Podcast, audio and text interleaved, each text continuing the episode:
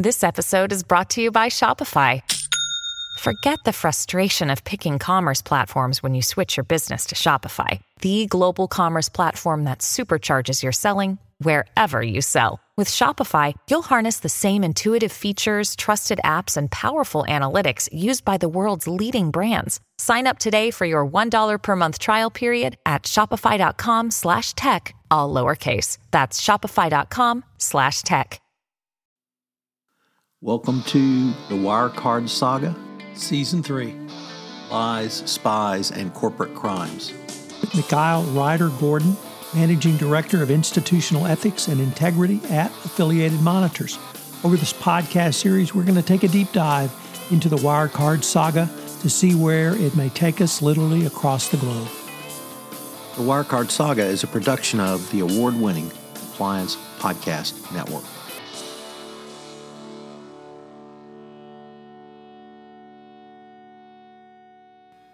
Thanks, Tom. Listeners, welcome to episode 36 of Lies, Spies, and Corporate Crimes The Wirecard Saga. I'm going to call this episode Blunt Force Trauma.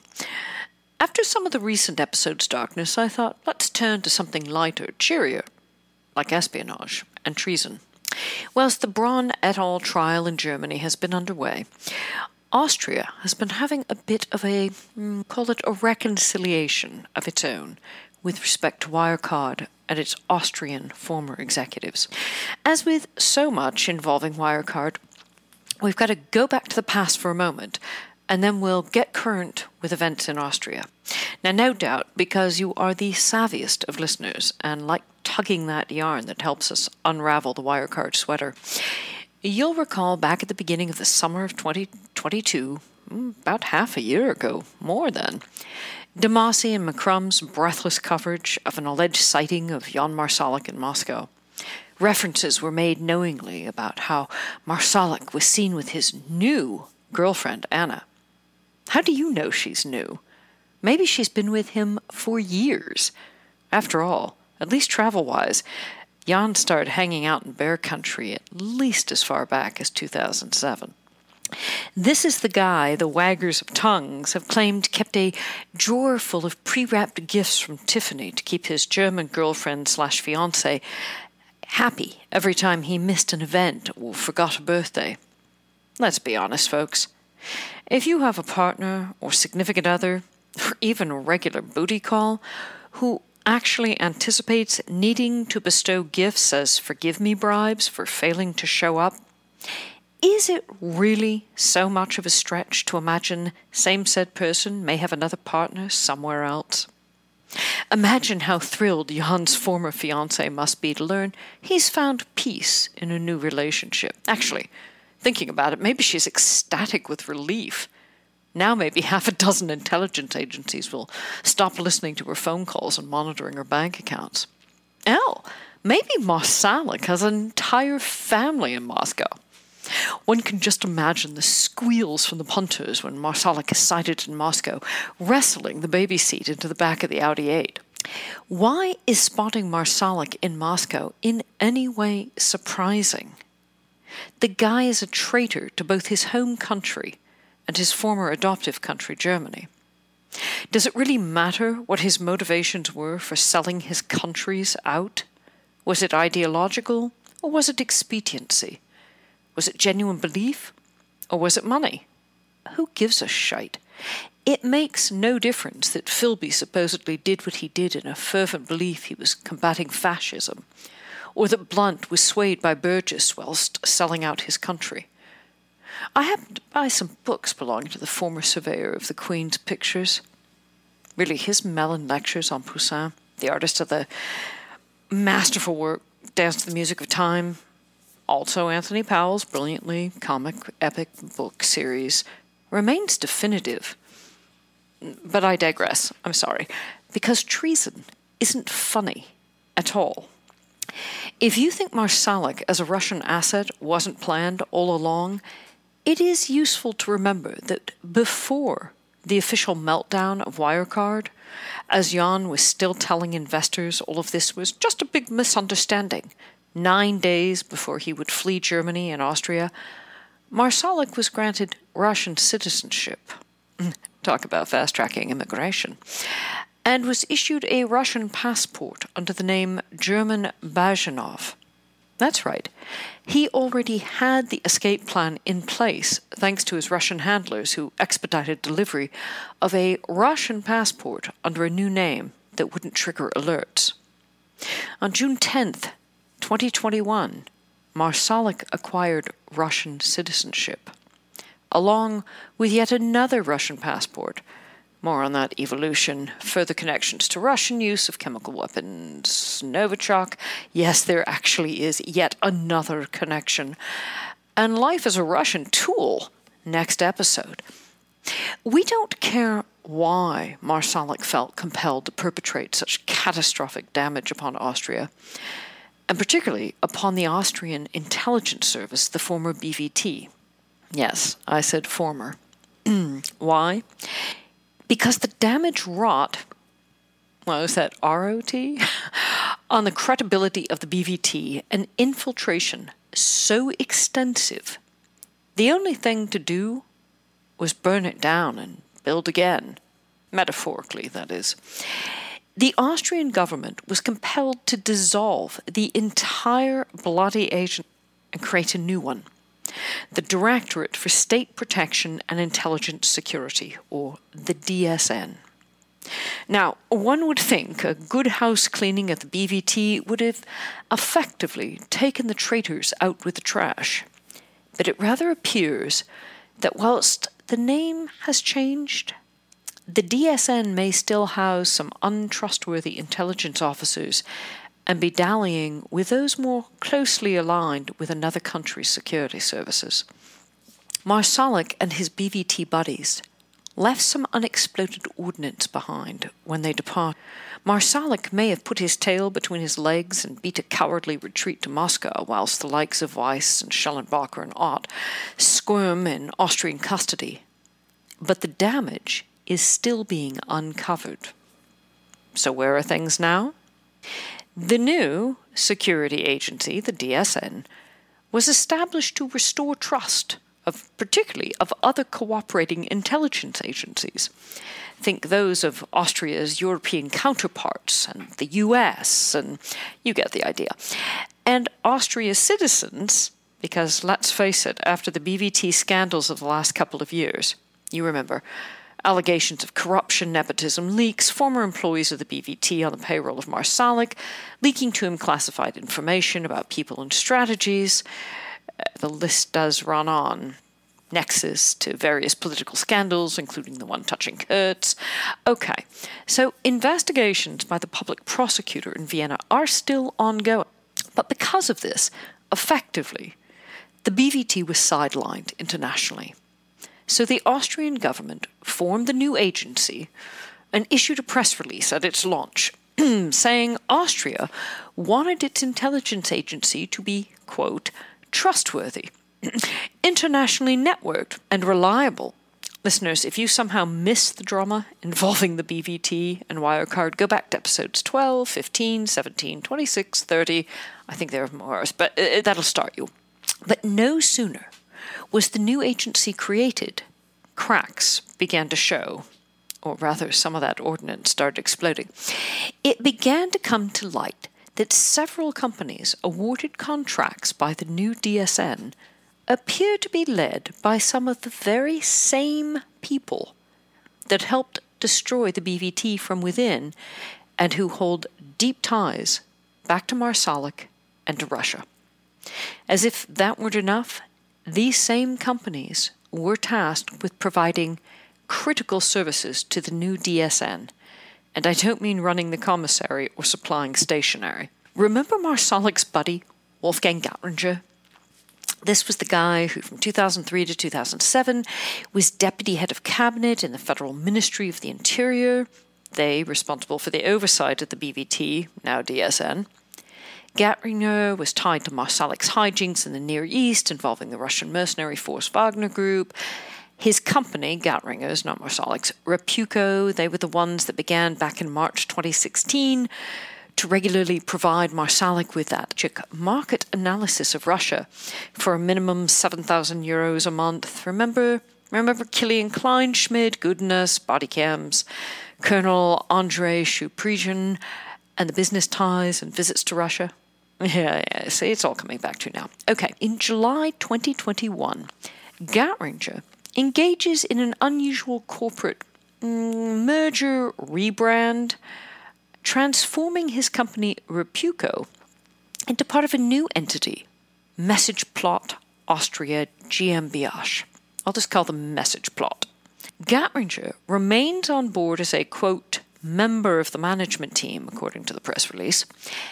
And then, only a few weeks after that corporate rebrand, in August of 21, the newly formed DSN awards MessagePlot and another company, Rise GmbH, some very large contracts. More on Rise in a moment.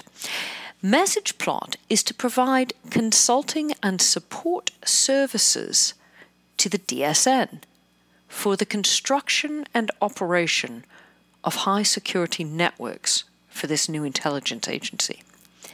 Basically, the Austrian Interior Ministry that Gattringer used to help head commissioned these two companies, one of which Gattringer is part owner of, to set up the critical infrastructure of Austria's new secret service that he, Gattringer, with Marsalek's help, had helped burn down. Also over at Message Plot is a buddy of Gattringer's and Marsalek's, Wolfgang Rosenkranz, another former managing director of Repuco, and according to his profile, now director of e procurement and public private projects at Message Plot. He wears two hats, but we're coming to that. So far, so conflict of interest. Ah, what's a little procurement corruption amongst friends, right? Now, Research Industrial Systems Engineering, RISE, the other company awarded contracts by the DSN, is an IT R&D group headquartered in Schwäbisch with offices, branches, and subsidiaries throughout Austria, Germany, Switzerland, France, the UAE, and India. 100% Austrian privately owned. Rise worked with Wirecard back before the great corporate tumble. Is there anybody who hasn't? Rise was created as a spin off of TU Vienna, and the CEO of Rise, Thomas Grechenig, frequently emailed back and forth with Marsalek. For years, they were buddies. In fact, one Austrian news outlet, BR Research, identified at least 300 emails between Grechenig and Marsalek. Now, interestingly, in mid 2016, Rise partnered with Wirecard to bid on a contract for a ticket and billing system for a local public transport system in St. Petersburg. Now we get to fast forward to 2022. A few months ago, the Austrian Parliament began looking into the how and what of these DSN awarded critical cybersecurity contracts to Rise and MessagePlot, those from back in August of 21. Collectively, these companies had been tasked by the Austrian Government Computer Emergency Response Team for Public Administration, as a mouthful, GovCert as they're known, with providing the Austrian Federal Chancellery with backup servers and operational incident handling of cyber threats and cybersecurity to the DSN.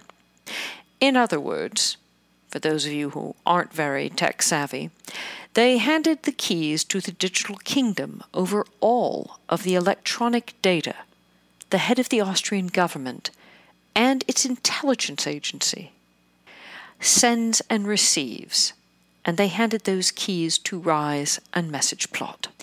MessagePlot was to provide services for, quote, project controlling for ITC high security networks. Rise was awarded a significantly larger order, about one and a half, 1.4 million euros, for the construction and operation of high security networks for the DSN. And rather conveniently, Rosenkranz left Repuco newly rechristened Message Plot, to be hired as an authorized signatory at the newly founded GovCert in July 2021, just one month before the DSN awarded the contract to his very recent former employer. Not only are these companies led by buddies of Jan Marsalek's, Gattringer, Rosenkranz, and Grechenig, both Rise and Message Plot, neighbor of Puco, had maintained tight business relationships with Wirecard for quite a number of years. In fact, both companies didn't just maintain tight business relationships with Wirecard, both companies also lead straight back to Russian armament companies. And because you can't make this stuff up when it's involving Wirecard, Rise is tied to a Russian company that actually lists its corporate headquarters as a local discotheque. yeah, like I said, you can't make this up if it's Wirecard.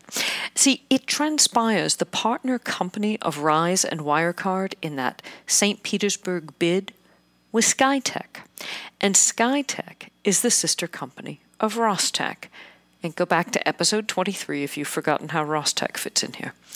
Rostec, one of Russia's largest military armaments companies, yes, they've been on the sanctions list since Russia invaded the Crimea in 2014 and thanks to the invasion of the Ukraine, have struggled to roll off that naughty list. Skytech's headquarters Yes, they're the ones working out of, you can't make this up, a disco in Dimitrograd. In Dimitrovgrad. okay, hold on. I have to stop laughing here for a moment about the disco. Okay. Back in 2015, right after Skytech is formed, Wirecard agreed a contract with them to sell software to a third company, NIRS, another subsidiary of Rostec. Unfortunately for them, some compliance officers were actually paying attention and the sale proceeds couldn't be paid directly due to those pesky sanctions. So, the 4 million Wirecard was set to be paid from didn't come from NIRS or Rostec, but had to be run through Skytech in order to evade sanction. Now, Rise wasn't just linked to Skytech. It was also involved in another Marsalek driven project known as AMIMA. Back in the fall of 2016, Marsalek's buddy, CEO of Rise, Grechenig, actually gave a presentation to Wirecard's management board that demonstrated it had developed a concept to guide and track refugee flows from Libya. Grechenig bragged in this email about their software that it, quote, if necessary, could track any individual and identify them throughout Europe with this, quote, tool. Just, it can rapidly interpret data across several million users. And they can even house, he said, a data center in Europe, if so. Now, Rise is believed to have generated a turnover of about 1.3 million euros with projects for Wirecard between 2014 and 2017. But when asked by the Austrian Interior Ministry during the DSN bidding process if they'd ever had any connection to Wirecard, Rise responded, There was no information to report. you want to rethink that answer? In the most recent inquiries, just this past couple of months, the Austrian Parliament asked GovCert and the DSN, ahem, did Rise know about this relationship with Rostec when it partnered with Skytech? Now, Gattringer, here for Puco Now Message Plot, had bragged in an email to Marsalek that he and the company, at that time, and I'm going to say probably still, held a quote, particularly long term relationships with many decision makers in Russia. And the technology Rise was suggesting be implemented for tracking immigrants? That brings in a third company with connections to Marsalek and Marcus Braun. More on that one in a moment. As so eloquently stated by David Stögmüller, member of the Green Party and the Austrian National Council, during the December 2022 parliamentary sessions only a couple of weeks ago, these connections between Russia, Gattringer, Message Plot, Neighbor Puco, Rise, and Marsalek, they pose, quote, a huge problem. for Austria and Austria's intelligence partners like Germany and the EU and the U- US. He went on to say, quote, Marsalek is in contact with Russia. Mm, yes, David, he resides there. With secret services in Russia. Mm, yeah, again, David. And to hire someone here, Austria, for the development of this sensitive infrastructure mm, in an Austrian secret service who was in the pay of Marsalek, it is, quote, simply inconceivable and absolutely needs to be cleared up. I do love a good understatement, don't you? Stögmüller also demanded clarification from the DSN. Quote, if these companies have been engaged, they must have been subject to a background check. No? he asked. He couldn't conceal his surprise that the DSN either hadn't conducted one or dug deeper, or, and then it hits him in the hearing. Quote, the alternative entered into it quite deliberately? Austrian Bundestag member Konstantin von Notz, who chairs the Parliamentary Control Committee responsible for the intelligence services, he also expressed some minor irritation. Can't imagine why. Now let's pause for a moment because I mentioned a third company with ties to both the DSN and Marsalek and Braun, and recall the type of tool that Grechenig bragged about in his email to Marsalek in terms of how to track these refugees. Okay. The Austrian media outlet Focus published back in 2021 a story about Marsalek and another software company he was involved with that turned out also to be, have, well, ties to Russia. Are we all surprised at this juncture? Okay. Now, Focus had surfaced an email from late August 2018 from an Austrian political string puller and advisor, air quotes on advisor, to the then Austrian ruling party, the FPO, Florian Stermann. Stermann sent to Marsalek, oh, and I should add, Stermann was Secretary General of the Russian Austrian Friendship Society. Too many episodes to, to remind you to go listen to on that one and was heavily involved in, more quotes, the global financial industry at the time he sent this email to Marsalek. Now, more on that last bit about his ties to the financial industry. Okay. Stermann's email to Marsalek all those years ago contained a PDF attachment. The PDF was a 23 page company presentation from DSR, Decision Supporting Information Research Forensic, GmbH, DBA, DSIRF. Now, DSIRF is owned by Peter Dietenberger, a German national who maintains homes in Austria and Switzerland as well as Germany. And for European companies that wanted to do business in Russia before they invaded the Ukraine, he was long considered particularly valuable because Dietenberger's friends and acquaintances, they're part of the highest political echelon of Russia. In fact, his visa even identifies him as a guest of Putin's. And what are DSIRF's offerings? According to the PDF presentation in that email from Stermann to Marsalek, DSIRF was peddling a state of the art computer monitoring tool but it didn't stop there. DSIRF boasted it could give its users, private or public, quote, full control over target computers and complete access to all passwords. It was suggested that their software could provide, mm, say, governments with all the data they need for seamless surveillance. Now, this goes right back to that refugee immigration topic Marsalek and Gattringer were always so keen on. But also went beyond that. DSIRF bragged they have on staff, at that time, 30 highly trained employees with expertise in data theft, information warfare techniques, and influencing political campaigning. In a separate six minute video entitled Biometric Recognition that was posted on DSIRF's site, DSIRF offered a world of total surveillance. DSIRF suggests its software can pull surveillance footage from train stations, airports, department stores, shopping malls, street corners, restaurants, and feed it back into DSIRF's data center. From there, the company combines biometric information with data it has scraped from social networks, criminal records, consumer habits, from credit card payments, and payment information, like the kind Wirecard and its various partners collected, and continuously build and evolve profiles of targets. Perfect for blackmailing or turning informants.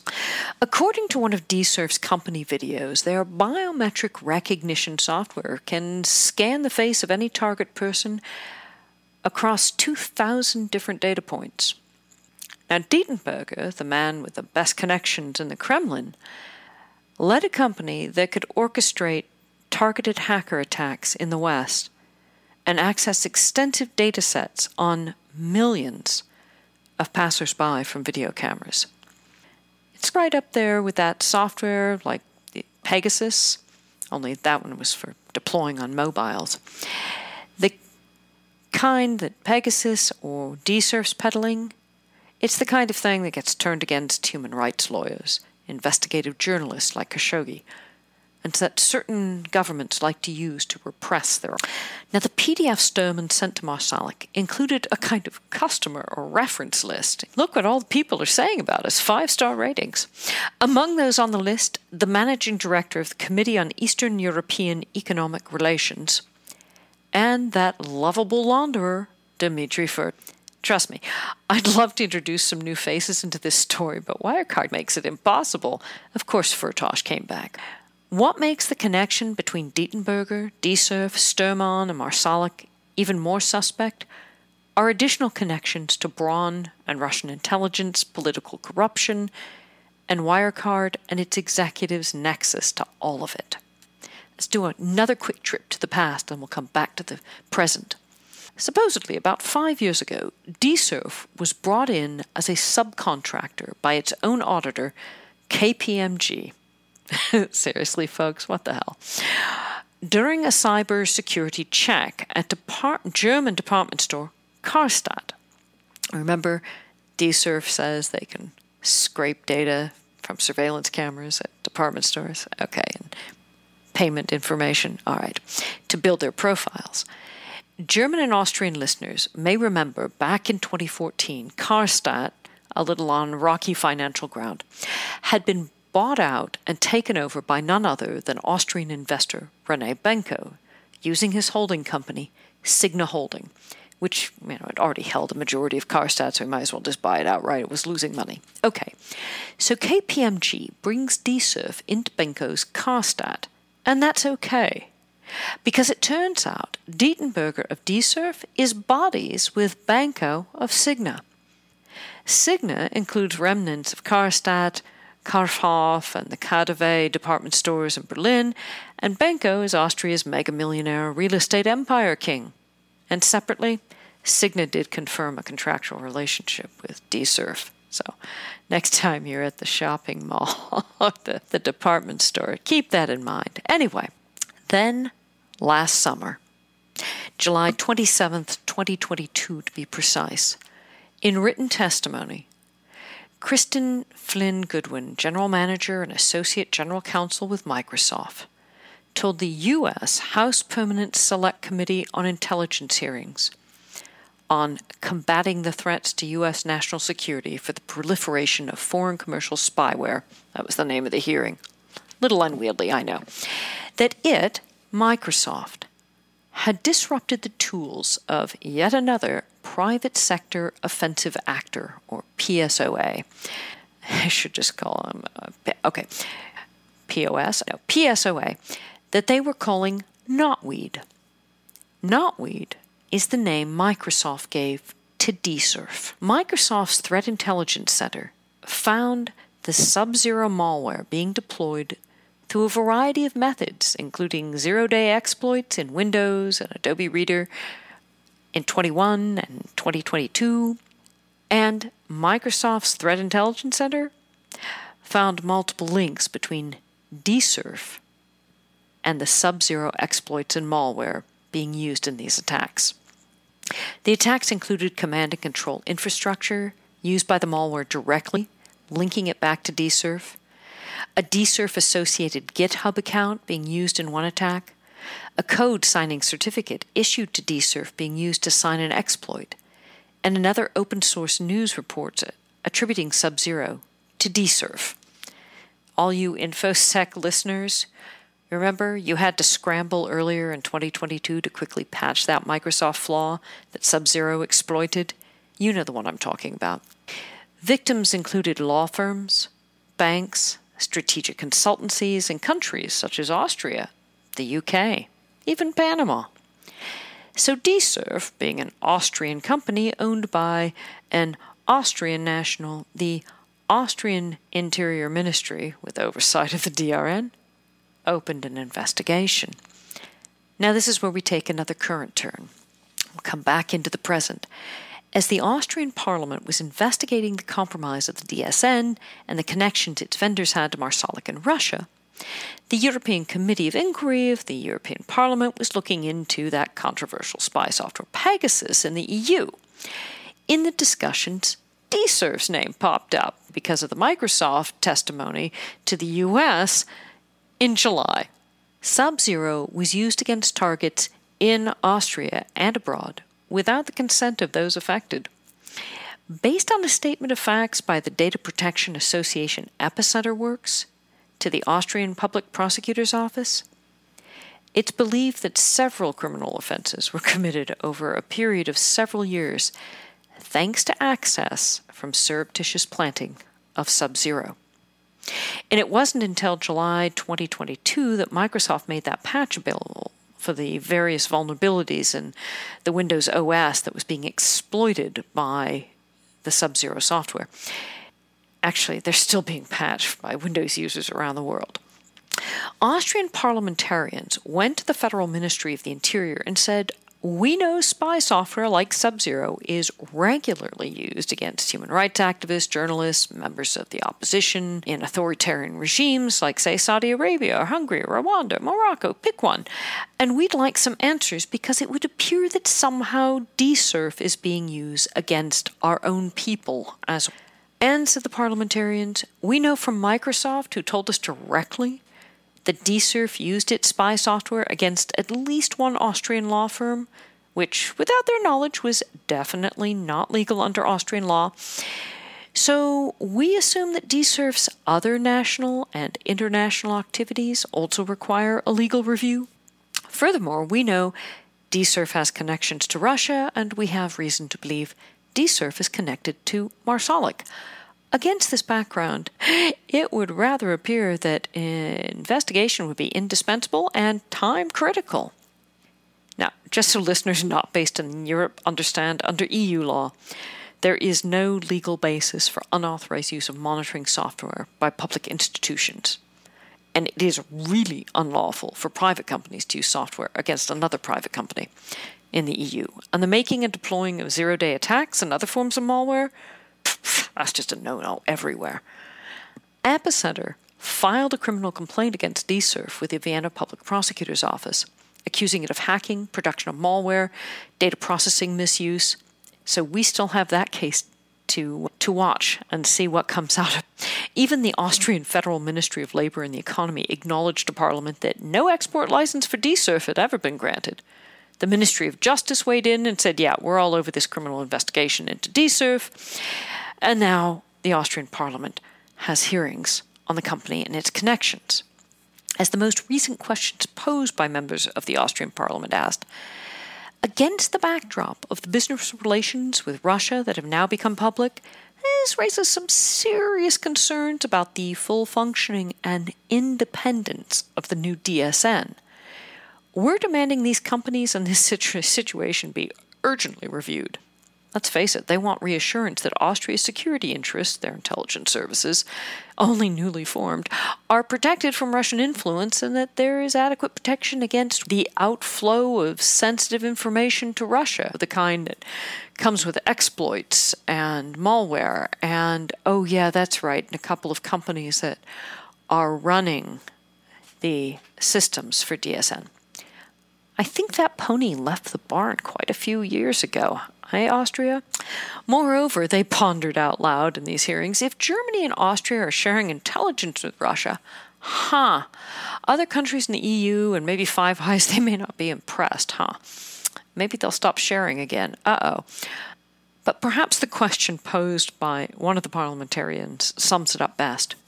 What exactly is the Ministry of the Interior doing to present, prevent DSIRF from hacking into others, and just how much damage has this done to Austrian diplomatic relations with other countries?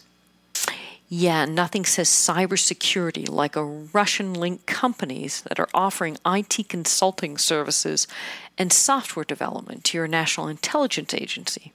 DSIRF brags of providing political interference, and RISE builds itself as a builder of software for industrial uses industrial control systems, which include supervisory control and data acquisitions systems. You know them as SCADAs, distributed control systems, and other control system configurations, such as programmable logic controllers, PLCs. You have to be an IT geek to get into this stuff.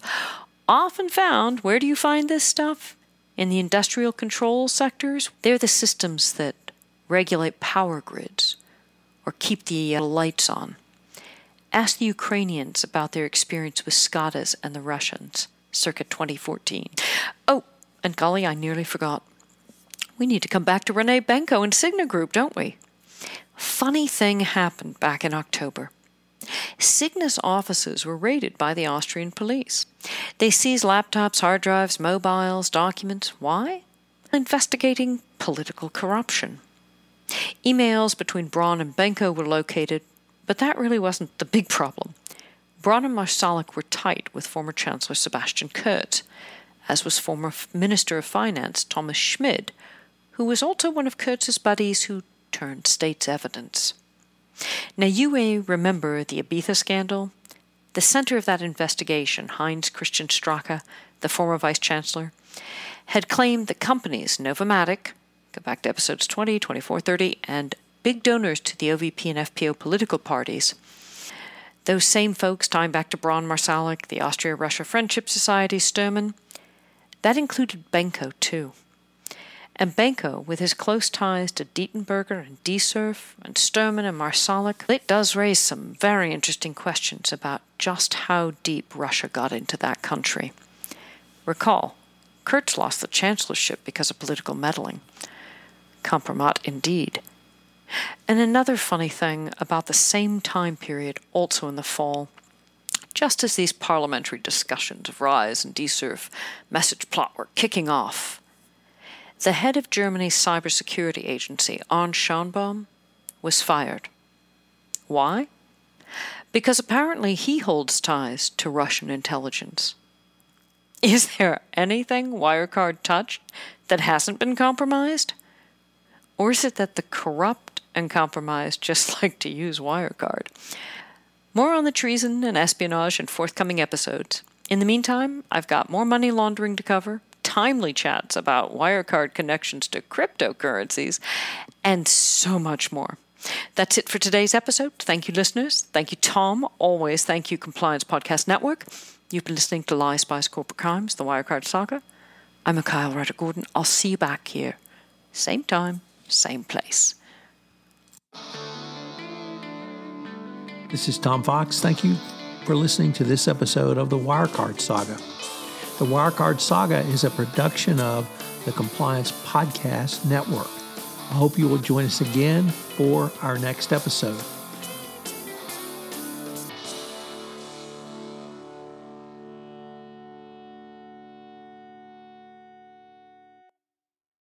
This podcast is a part of the C Suite Radio Network.